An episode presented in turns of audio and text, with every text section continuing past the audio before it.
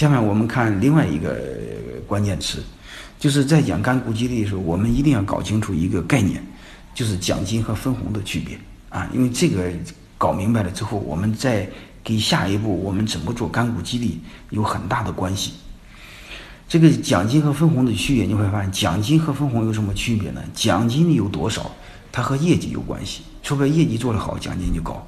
你说分红和什么有关系呢？分红和业绩没关系，分红和股份有关系。就是股份多，他就分得多；股份少，他就分得少，啊，所以这两个概念我们分清，搞清楚。各位，我再说一句，干股激励是和，呃，是靠这个数量来分红，只享有分红权。所以这种分红权和什么有关系？和干股的数量有关系，它和业绩没关系。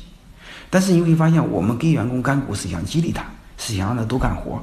你会发现这里边它就有一个逻辑关系。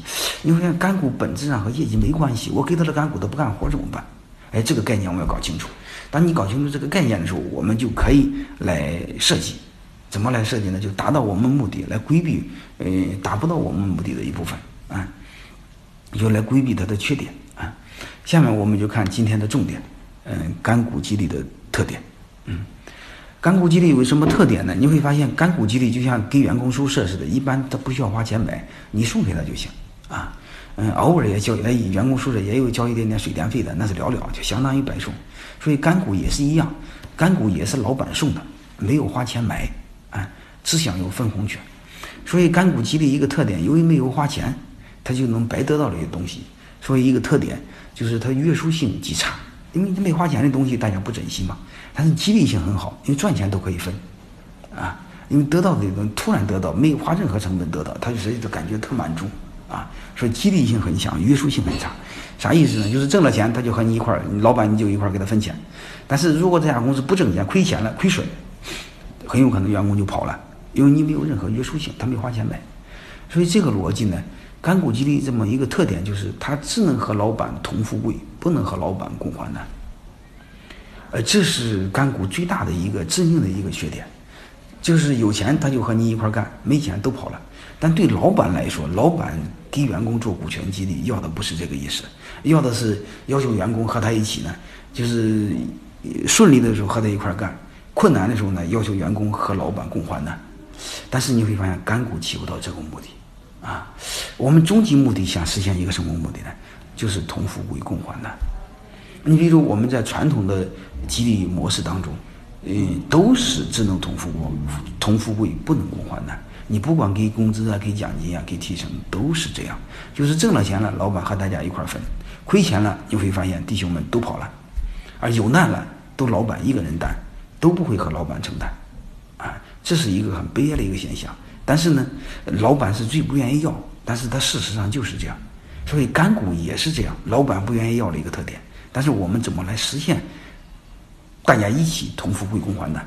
我们通过这个干股激励设计那个小专题，我们再讲。我们先把干股激励这个特点和大家一块来讲透。我们继续来分析传统的目前的这种，嗯，我们现在的这企业管理状况，课程级的状况，就是老板和员工只能同富贵，不能共患难。说白了是企业真倒霉时候，跳楼的只有老板一个人，其他弟兄们全部跳槽。呃，我想这个对企业来说，呃，它不好玩。因为你背后你会发现，真正能承担责任的人，他背后是风险是他的，他能承担责任。如果你让他承担责任，结果他又没有风险，他是不愿意承担责任。其实他承担责任也承担不了责任。你想想，他不能承担风险，怎么会承担承承担责任？啊，你比如他的责任很大，啊，嗯，结果这个这个这个，由于他的失误造成一百万的损失，责任够大吧？但是你会发现，他是个穷光蛋，他承担不了这份。以责任导致的风险，所以你让他承担责任也没有用。但是老板呢，他就可以承担，因为所有的资产是他的，他可以用资产做抵押。员工没法说资产做抵押，所以背后员工为什么有难就跑呢？因为他没法承担风险。老板为什么不能跑呢？所有的风险都是老板的。啊，所以我们你就在想，我们怎么才能实现同富贵共患难？